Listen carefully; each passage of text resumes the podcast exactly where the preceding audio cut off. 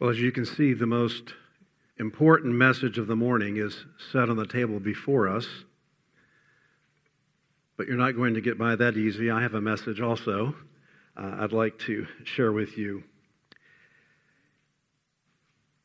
I want to begin by asking you a question which may seem to be the kind of question that brings a reply that is nothing more than a profound grasp of the obvious. And what I want to ask you is why did you come here today? Why are you here? Now, for some, it may be, well, it's what Christians are supposed to do. They're supposed to go to church, uh, you know, on Sunday or whenever the church meets. Uh, perhaps you're here because your spouse insists that you be here. Or if you're young enough and still living in the home, maybe your parents require you uh, to be here. Uh, some of you have a sense that the Bible requires it. Maybe for some of you, it's you like the goodies on the table out there. I don't know. And some of you, Brad, you're paid to be here, as am I. But you know that there are more significant reasons than any of those that I've just floated. In fact, all the reasons we need, we just sang in the Church's One Foundation hymn, if you really focused on the lyrics as we sang them. But I'm asking the question why are we here? Because if we are not careful, uh, we can allow the why we are here to get lost and in the repetition and in the familiarity of coming. And my purpose with the message this morning, before we share the bread and the cup, is to remind us of the supreme goodness, of the immense value, and the vital importance of what we are doing here as we are gathered as a congregation this morning. A truth, by the way, that the first readers of our text today in the book of Hebrews had lost sight of. If you would please turn to Hebrews chapter 10, if you've not already, by the back of the bulletin that tipped you off as to what verses we would be looking at. Hebrews chapter 10. I'm actually going to start reading just a few verses before the ones that are printed on your bulletin. I'm going to start in Hebrews 10, verse 19. And again, I say that the readers of this letter had lost sight of the importance of why we are here. Therefore, brethren, since we have confidence to enter the holy place by the blood of Jesus, by a new and living way which he inaugurated for us through the veil, that is, his flesh, and since we have a great priest over the house of God, let us draw near with a sincere heart and full assurance of faith, having our hearts sprinkled clean from an evil conscience and our bodies washed with pure water. Let us hold fast the confession of our hope without wavering for he who promised is faithful. And let us consider how to stimulate one another to love and good deeds, not forsaking our own assembling together, as is the habit of some, but encouraging one another, and all the more as you see the day drawing near. Now, I will be citing some other verses in addition to these but really, it was this passage, as we were dealing with it in the adult Bible class just uh, a couple of Sundays ago, that uh, prompted me to want to bring this message this morning. And so, as we consider the function of collectively meeting like this, I want to hone in on two principles with you from these verses. The first is a promise of presence, and then, secondly, a principle of a costly negligence. And of course, the presence I, I speak of, as Brad has already mentioned and alluded to, is that we are here in the presence of the Lord. And when we speak of the presence of the Lord, those of us who are acquainted with the Bible's teaching know that we experience His presence at two different levels. One is at an individual level, that Christ is with his own always. He says, I will never leave you nor forsake you. So even the person who's stranded on a desert isle by themselves is not really alone if they're in Christ because Jesus is with them. And the other way the Bible speaks of the presence of the Lord among us is when we are collectively gathered as a congregation or an assembly of believers. My focus this morning is on the second the significance of the Lord being present when we are gathered collectively as we are today. And we know that in Scripture, the Lord gives a summons to do what we're doing here. Uh, the well known verses in Psalm 95, verses 6 and 7 Come, let us worship and bow down. Let us kneel before the Lord our Maker, for he is our God, and we are the people of his pasture and the sheep of his hand. As you recall the conversation that Jesus has with the woman at the well in John chapter 4, a very extended conversation, but I just lift one statement of Jesus from his interaction with her when he says to her, An hour is coming and now is when the true worshipers will worship the Father in spirit and truth. For such people, the Father seeks to be his worshipers. God invites, he seeks us to worship him. When I had scribbled out the outline for these verses, I had originally put as that first point under a promise of presence the Lord's invitation. But the more I thought about it, I felt like the Lord's invitation was not the best way to express this. Because we all get all sorts of invitations all the time, all kinds of events and parties, etc. But of course, when we get an invitation, we're free to either accept or decline the invitation. So I put the Lord's summons. You know what a summons is, at least in a legal sense. That means if you get a summons, you're obligated to show up. And there is an obligation. Worship is not only something we should yearn for, we need to remember it's something that God commands. Two brief verses. Psalm 99 5 Exalt the Lord our God and worship at his footstool, holy is he. Psalm 29, verses 1 and 2 Ascribe to the Lord glory and strength, ascribe to the Lord the glory due his name. Now, the fact that it's translated is due his name means it's something that we're indebted to do, it's something we owe him. And of course, the corporate worship of the Israelites was centered in the temple on the Sabbath day. And it was a rhythm of life for them that was established at creation, with God creating the six days, the seventh day of rest, and that day of rest then became very intricately linked with the idea of a rest that is characterized by worshiping God, not just a cessation of activity, but a, an activity of worshiping, honoring, and exalting the Creator. Now, throughout history, uh, the Jews were dispersed and separated from the tabernacle and later the temple.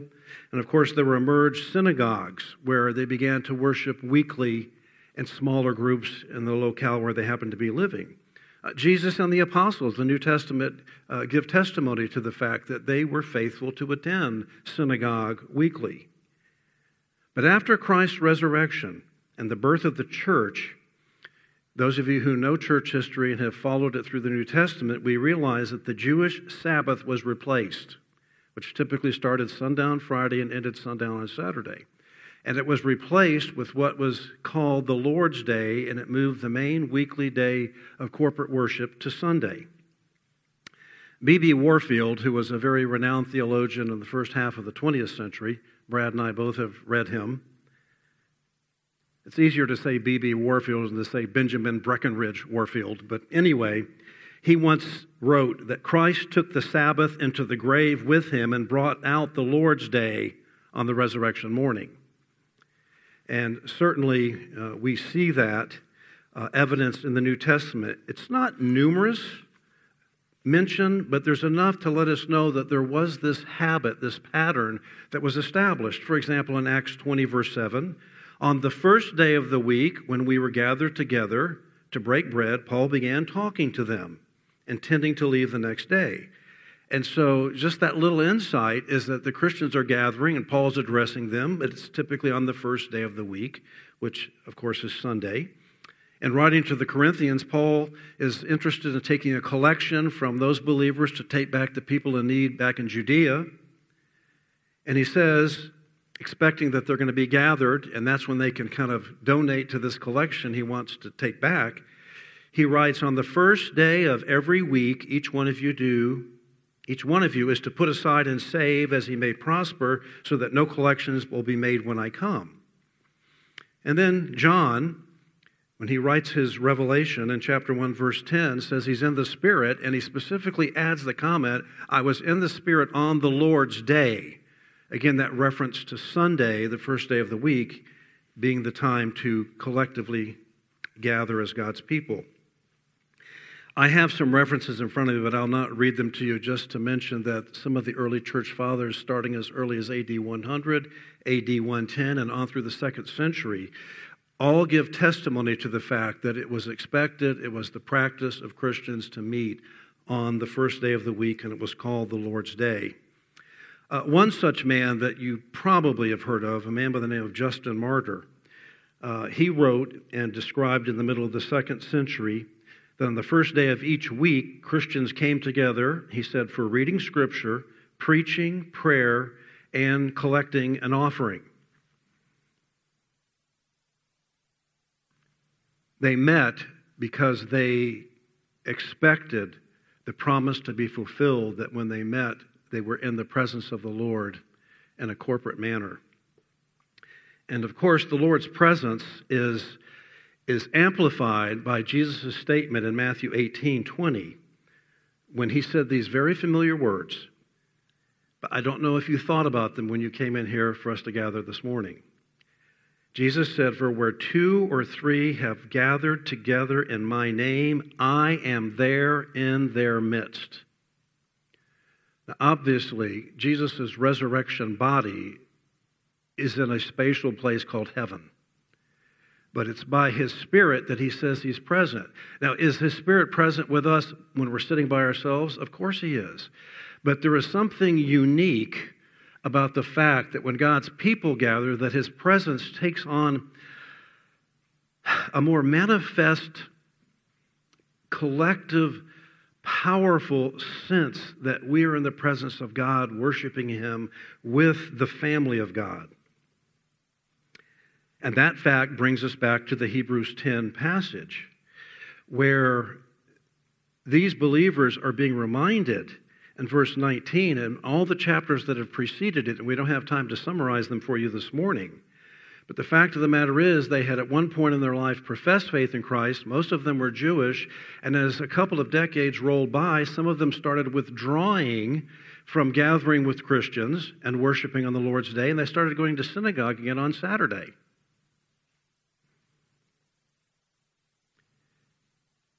They somehow lost sight of the amazing privilege we have as believers to enter into the very presence of God, which is what he's getting at when he says the holy place in verse 19, and that Jesus, by dying on the cross, that veil that separated people from the Holy of Holies, which represented the very presence of God, all of a sudden that which had said no entry was opened up, and we had direct access to commune with and to be in the presence of the Lord. You know what's even more exciting about what we're doing here right now? Flip over two chapters to Hebrews 12. We won't stay there long, but I got to just bring this to your attention. I was kind of, I was marveling about this again uh, just this week. In Hebrews chapter 12, again, he's writing to these Jewish people who are professing to be Christians. He's hearkening to history, and he says, verse 22, But you have come to Mount Zion and to the city of the living God, the heavenly Jerusalem, and to myriads of angels and to the general assembly and church of the firstborn who are enrolled in heaven, and to God, the judge of all, and the spirits of the righteous made perfect, and to Jesus, the mediator of a new covenant, and to be sprinkled with blood which speaks better than the blood of Abel. Realize what he's saying there? That when we are in corporate worship, even though we don't see it, we are combining with what is going on in heaven at this very moment. In fact, he mentions three particular parties there in those verses I just read. There's the divine, there's God, the judge of all things, and Christ, his son. There's the angelic beings that are there, and then there are human beings, that is, the righteous made perfect, or those who have lived in the past, have now died, and they're now in the presence of the Lord in heaven. Well, that speaks to us of something that's going on in heaven, even as we're engaged in it here on earth. One of the more uh, popular theologians uh, here in the latter part of the 20th century, I know some of you own a volume by Wayne Grudem. I'm going to borrow his description here. He writes This is the reality of New Covenant worship. It actually is worship in the presence of God, though we do not now see Him with our physical eyes, nor do we see the angels gathered around His throne or the spirits of believers who have gone before and are now worshiping in God's presence. But it is all there, and it is all real more real and more permanent than the physical creation that we see around us, which will someday be destroyed in the final judgment. And if we believe Scripture to be true, then we must also believe it to be actually true that we ourselves come to that place and join our voices with those already worshiping in heaven whenever we come to God in worship.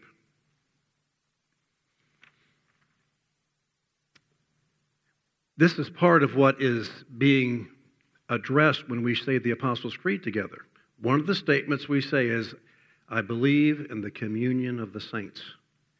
And if you go back and read the history behind that, and especially through the reformers, that communion of the saints means not just the ones living now, but the oneness we have with all those who've gone before us. When we gather together under the promise that Jesus says he is here in our midst, Some of you perhaps uh, have had the opportunity to travel as, as I have. And of course, we have not uh, grown up in a country that has monarchs, but when you go and visit uh, the palaces of kings and queens, uh, I've been to them uh, in Amsterdam and in Brussels, Belgium, and of course in England. And certainly, wherever the king or the queen resides, you know that they're there actually at that moment because they fly a particular flag. If you've seen Buckingham Palace, if you want to know if Queen Elizabeth's actually in there, you just look up and that flag lets you know whether she's there or not. I don't know what it is. Uh, there's something about visiting a place like that, and to know that they're actually physically there just makes it seem all the more kind of cool, you know? I'm standing out here, but the actual Queen of England's right in there. Probably doesn't make my heart beat faster like it would George Bowes, but nonetheless, but I like the way one writer put it, addressing this point.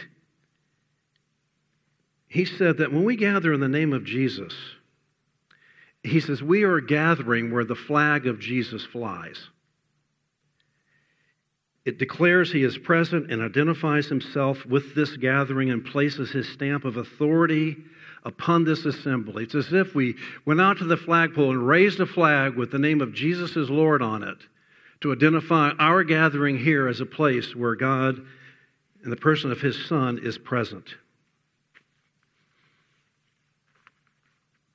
So when we gather like this with the promise that Jesus is in our midst,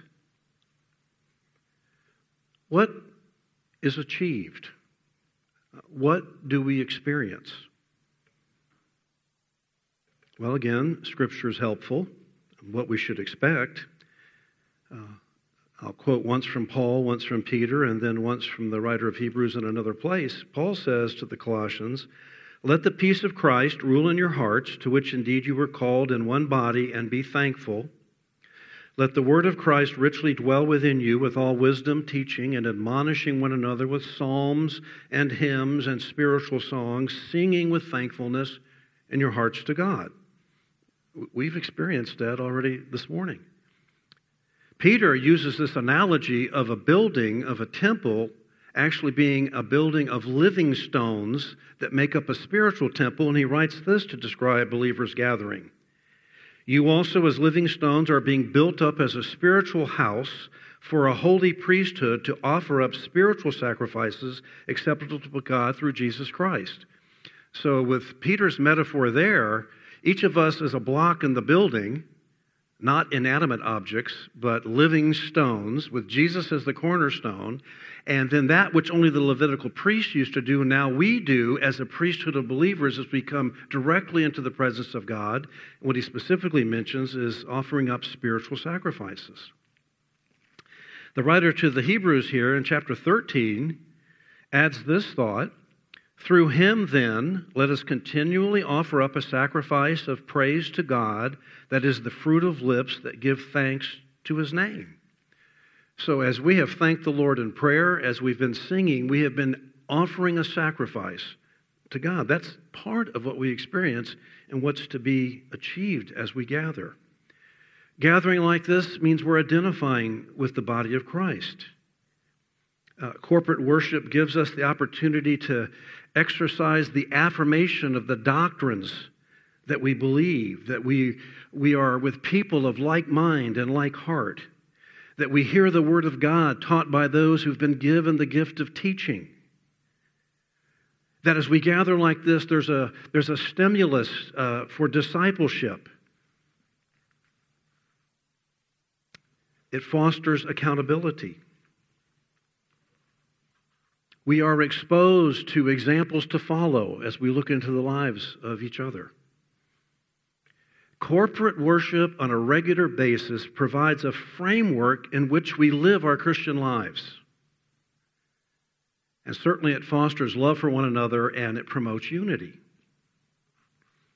Mark Dever has an interesting observation in that regard, a pastor in Washington, D.C. He writes A congregation's united action is fostered by receiving the same teaching and hearing the same shaping experiences in public worship. In short, unity inside the congregation is easier to maintain when the congregation is regularly gathering. But we come to verse 25, where they should not have been shrinking back from attending the gathered church. But alas, they have where does that come from? Alas. I haven't been reading Shakespeare lately, but anyway, alas means there's something with regret coming. but alas, some of these Hebrews were abandoning meeting together, as it says in verse 25. Why were they forsaking the assembling of themselves together? Well, if you glance ahead down a few verses in this chapter, I think we can see some of the reasons. In verses 32 through 34, we read, Remember the former days when, after being enlightened, you endured a great conflict of sufferings, partly by being made a public spectacle through reproaches and tribulations, and partly by becoming sharers with those who were so treated. For you showed sympathy to the prisoners and accepted joyfully the seizure of your property, knowing that you have for yourselves a better possession and a lasting one. Perhaps they had become weary of the price they were paying. Uh, and also the guilt by association of being with other Christians and saying, I'm part of them with the kind of pressures, uh, officially and unofficially, that came from the society in which they were living. I think it's safe and reasonable to assume that if they were from strong Jewish families, there was probably pressure from family members as well as friends. Why don't you come back to temple? We miss you uh, at the holidays, etc. Perhaps they had become somewhat disillusioned that the day, as it's drawing near, at he says references at the end of verse 25, there was this expectation of Christ returning, and by the time this letter is written, it's been oh, at least 25, 30 years, maybe even a little longer since Jesus ascended and went back to heaven. And perhaps that looking to that day, they were becoming somewhat weary because it just hadn't happened yet. And perhaps they just found themselves entangled in other things and distracted and busy. That's not far fetched to think. Uh, one of the ancient uh, writings that exist that's not a part of the Bible, dating between 100 and AD 150. Uh, it's interesting, this one ancient writer was talking about uh, a church in Rome, and he just observed that a preoccupation with business affairs accounted for the neglect of attending meetings at a particular house church. So, even back in the second century, being preoccupied with business was starting to make inroads and causing them to not be faithful in gathering regularly. But why, in our culture today, without the persecutions and some of the things that they faced, why do any professing Christians today fall into the, the trap of thinking they don't need to assemble with the church regularly? It could be several reasons. Uh, a strong sense of individualism.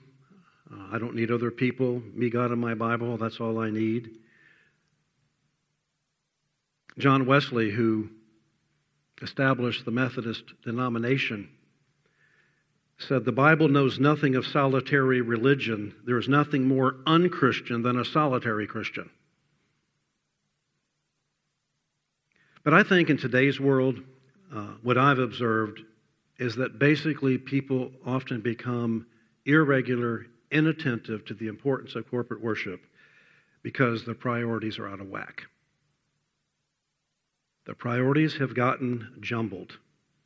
Something as simple as bad weather being a reason not to go to church or finding the beach just too alluring in the especially warmer months to take off every weekend. Perhaps there's other hobbies and other pursuits that we think we need more than gathering with God's people. I think I referenced this before, but hey, I'm getting older, I repeat myself. Uh, somewhere in Brad's distant past, he had a church member who announced to him one Sunday, Well, I'll see you again in so many weeks. It's hunting season. So he was checking out. How many weeks was it going to be? Yeah. I mean, hey, there's nothing wrong with hunting. There's nothing wrong with golfing, all these things we like to do. But to just decide you're going to check out a corporate worship weekly with your brothers and sisters for weeks at a time because you want to hunt, I call that a priority out of whack. Uh, people start to see the church as something good, but it's optional. We start to have this casual, flippant attitude about why we're here today. And then, if I haven't made you squirm at all, obviously you're here, so I guess I'm preaching to the choir. What are we teaching our children? About our personal family habits, what are we teaching them about the priority of worship, of gathering with God's people on the Lord's Day? If our sons and daughters observe us, observe us scurrying around to make sure we get them to school or to piano lessons or to sports practice punctually, but practically portray a lackadaisical attitude about getting to church or skipping it altogether. A pastor that I've grown to appreciate, and many have, uh, his name is Kevin DeYoung. Uh, he pastors in North Carolina. And I want to pass along his testimony in this regard. Kevin DeYoung writes I've been a pastor for more than 15 years now, and in those years I fear that I have seen regular Christians treat weekly worship less and less seriously. I grew up with my parents' unswerving commitment to morning and evening worship. Now that I'm a parent, I see how much effort it took to establish such a pattern. I'll always be thankful for the ingrained habit of going to church virtually no matter what. Then he asked, Are we teaching our kids that Sunday is the day we go to church or the day we try to squeeze in church? I understand that parents may draw the line in different places, but surely there are, are few habits more important to pass on to our children than the rock solid routine of going to church every Lord's Day. It will be hard for our children to come to the conclusion that church is important for them if we raise them to think it was only a third or a fourth priority for us. We may say that Jesus is Lord, but end up showing that soccer is the real king. Somehow we've gotten the idea that gathering with God's people to worship at God's throne and to hear from God's word is something that's fine to do when it fits in our schedule. This is not the New Testament pattern. I've often thought of this question for me and my children Is Sunday my day of climax or collapse? For many of us, Friday and Saturday are climax with dinners and parties and games and late nights out. Sunday is the day we try to get through as we get ready for Monday. If we're going to make the Lord's Day a day of worship instead of weariness, we need to plan ahead. We need to work hard on Saturday in order to listen well and participate on Sunday. Now, we can't delve into all the issues this morning about on the Sabbath day what is appropriate or inappropriate in terms of recreation and your activities, etc. But I do want to just mention a couple of principles that I think should be stakes that are driven in this regard. That our corporate regular gathering should be consistent as Christians. Uh, I think it's John MacArthur who once said that worship for the Christian is like the mainspring of a watch. The most important people in your life outside your immediate family should be the people sitting in this room if you're a part of the chapel. a day in the rhythm of life where we honor the Lord in a focused way. We're not required to follow the Sabbath laws of the Old Testament.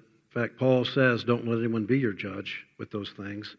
But I don't think we want to lose sight of what Isaiah brings to our attention about Sabbath. And I think this still applies in principle to us when we find in Isaiah 58 these words If because of the Sabbath you turn your foot from doing your own pleasure on my holy day, and call the Sabbath a delight, the holy day of the Lord, and honor it, desisting from your own ways, from seeking your own pleasure, and speaking your own word, then you will take delight in the Lord, and I will make you ride on the heights of the earth. Back in uh, the early 80s, uh, a movie that came out called Chariots of Fire about the Scotsman who was a fast runner and went to the Olympics in France in the early part of the 20th century. And uh, his name was Eric Liddell. And if you've seen that movie, you know there, there came a crisis for him when he arrived at the Olympics. Uh, he was going to run two or three races, and he realized one of them was going to have the heat on Sunday morning. And I personally think he had the liberty and could have, before God, run that heat on a Sunday, given those circumstances. But his understanding and his conscience was not. He actually forfeited running that race rather than break what he thought before God was something wrong to do and not honoring the Lord's day. And in that, I respect him, even though I think he had the freedom uh, to run. But I'm going to close by referencing something that um, we all have experienced in the last year. And this has troubled me. I've bent Brad's ear about it, and I've found a sympathetic ear in this regard.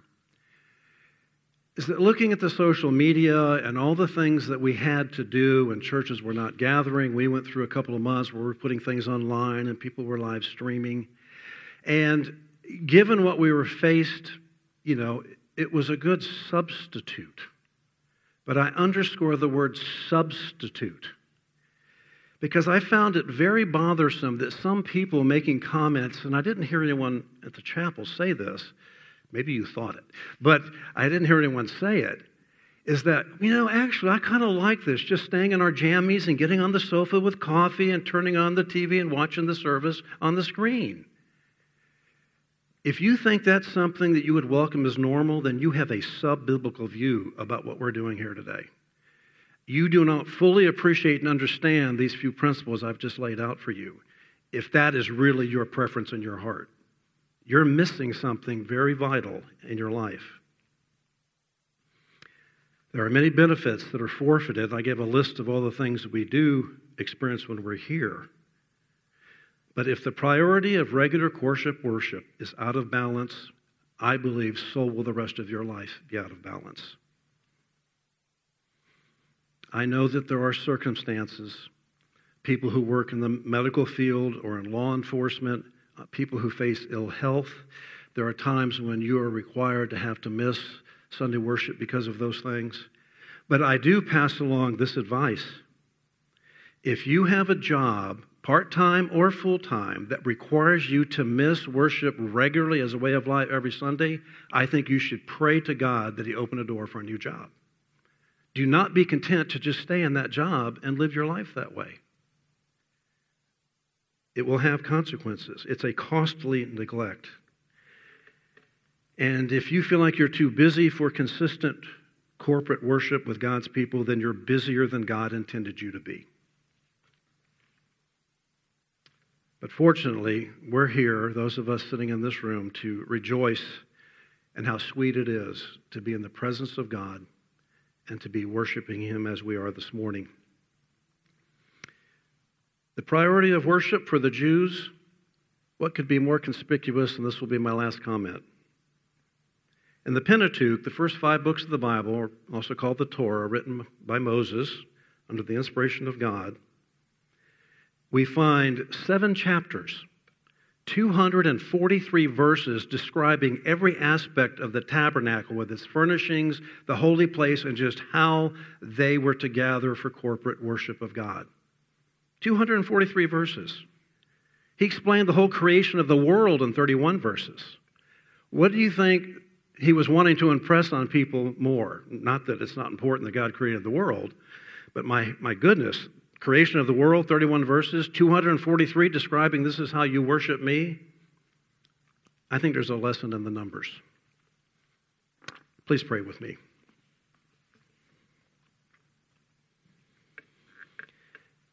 Our Father, we pause to thank you that we are in your presence. We thank you that you have promised us that if we draw near to you, you draw near to us. We thank you that this would not be possible if Jesus Christ had not gone before us. And by giving his flesh and his life and shedding his blood, that veil has been torn away so that we are not separated from you, but we are in communion with you because of your Son, Jesus Christ, who took upon himself our sin and our judgment. And Lord, as we share the bread and the cup this morning, uh, rekindle our hearts with a fresh sense of gratitude that not only can we take of the elements, but we're doing so together as your people. Thank you in Jesus' name. Amen.